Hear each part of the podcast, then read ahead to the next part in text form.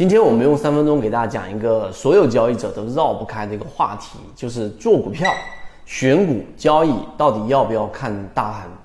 大部分交易者实际上在交易过程当中都不怎么看大盘啊。大家也可以自己问一下自己，你自己在交易过程当中，大盘在你的这个交易系统当中所占的权重到底有多少？有些人甚至连百分之十都不到。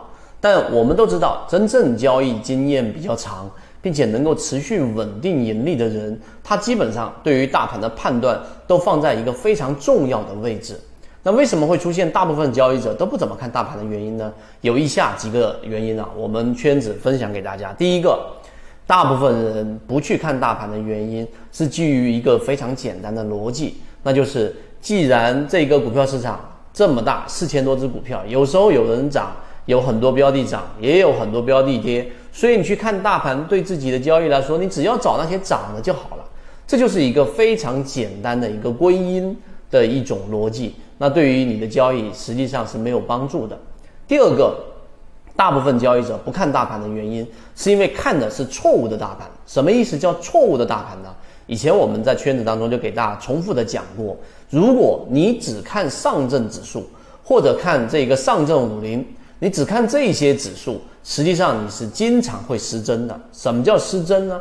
就当你发现大盘在涨得很厉害的时候，那你的股票不涨，对吧？或大部分股票不涨。当有时候大盘跌得很厉害的时候，却很多股票在涨。那为什么呢？主要的原因是因为上证指数或者说上证五零，它很多时候是有一个加权的影响的。所谓的加权，就是这一个。他们的指数上涨是取决于这个标的所占流通盘的这个流通盘占整个市值的市场当中市值的一个比例。例如说，中国石油一拉，那指数很漂亮。那但很多个股是出现下跌的，所以我们大部分散户交易者只看上证指数去画均线，去看二十日均线，很多时候是失真的。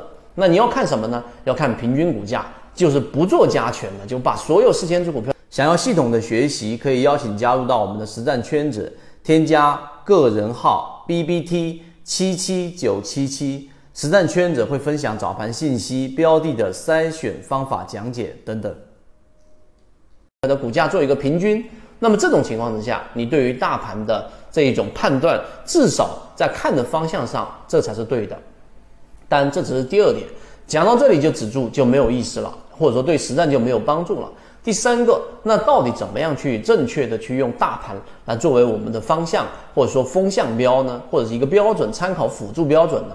第三点，我们就要讲到，当然你要知道，大盘当你去用正确的内容去看，去看平均股价的时候，它分为趋势、资金和赚钱概率。那归总起来，它最主要给我们的作用，就是要让我们来判断现在我进场，我的赢面到底大不大，我的胜算到底大不大。这是第一个重要的原因，第二个重要的原因就是现在我进场，它到底是不是在我的模式的能力范围之内，也就是确定性高的区域，也还是回归到第一点，我的赢面大不大？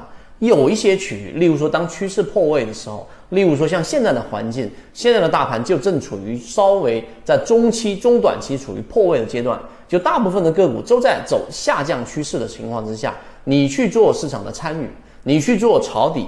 甚至你去做追涨，你的这个风险是远远大于收益的。相反的，在我们三月份、四月份、五月份，大家都看到我们在给大家去说号角响起，然后我们建立了金鱼报，那成功率都可以大家在时间和结果上去作为一个验证。我们既不推荐股票，也不指导买卖，但我们所讲的方法其实就是市场里面经过很多年考验，然后一直存活的方法。就它作为辅助系统，大盘。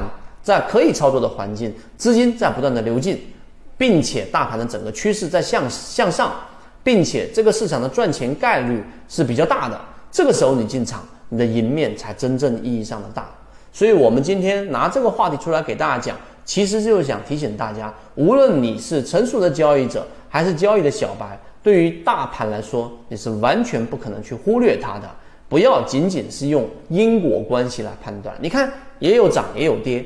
但这种情况之下，你用的不是我们说市场真正经受考验的概率思维来进行这样的一个判断，所以当然我们讲的整个大盘的交易系统或者辅助系统，它有很多的交易细节，我们在我们圈子当中都不断的给大家去细化了。那只要你把这个点把握好了，也就大方向上去把握好了。